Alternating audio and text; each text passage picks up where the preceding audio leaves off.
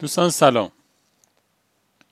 همه ما حتما این تجربه رو داشتیم که از یه بخشی از پولمون یا یه بخشی از وقتمون یا به هر صورت یه بخشی از داراییمون احساسمون اینه که ما به ازای بالایی تولید شده. ما به ازایی که اصلا فکرش هم نمی کردیم. تو این جور مواقع معمولا از این جمله استفاده می کنیم که مثلا این وقتم چه برکتی کرد. امام حسین علیه السلام توی مسیری می‌رفتن یه جوونی دیدن که نشسته و یه تیکه نون دستشو داره خورد می‌کنه میریزه جلوی یک سگی. بعدم که کارش تموم شد دستاشو تکوند و پا شد و رفت. امام حسین نزدیک رفتند و ازش پرسیدند برای چی این کارو می‌کردی؟ پسر جوون جواب داد من غلام یک مرد یهودی هستم و از این وضعیت ناراضیم. ولی خب کاریم از دستم بر نمیاد. با خودم گفتم بیام به این سگ یه غذایی بدم شاید یه کمی حالم بهتر بشه. امام حسین علیه السلام دست جوون رو گرفتن و بردن پیش مرد یهودی و ازش خواستن که اون رو در ازای دیویست دینار آزاد بکنه.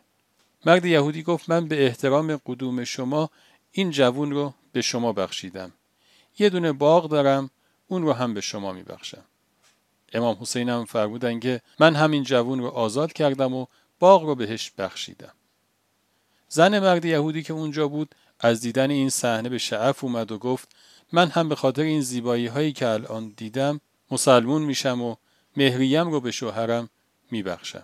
مرد یهودی هم گفت من هم مسلمون میشم و خونم رو به همسرم میبخشم.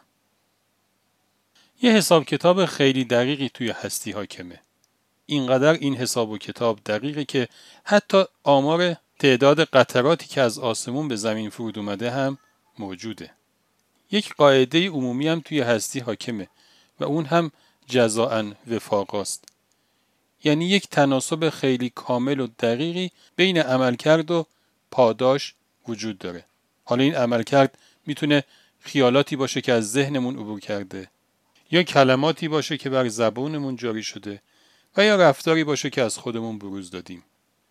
پس اولا همه این عمل کرد توی یک جایی ثبت و ضبط شده و نگهداری شده و گم نشده و ثانیا هر پاداشی که براش طراحی شده دقیقا متناسب و هم اندازه همون عمل کرده.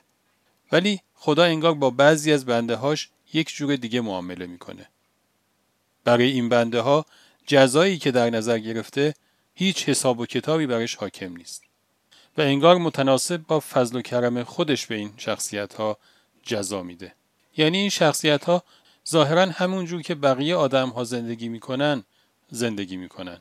ولی ما به ازایی که از عملکردشون تولید میشه خیلی فراتر از مردم عادیه. شاید این یه معنی از برکت باشه که به زندگی بعضی از آدم ها می‌خوره. حالا معامله بعضی های دیگه خیلی پرسودتره. یعنی این برکت نه تنها به زندگی خودشون بلکه به زندگی اطرافیان و دوستان و آشنایانشون هم می‌خوره. یا به تعبیری بهشتی هر جا که پا بذاره اونجا رو سرشار از سبزینگی می‌کنه. خدا نگهدار.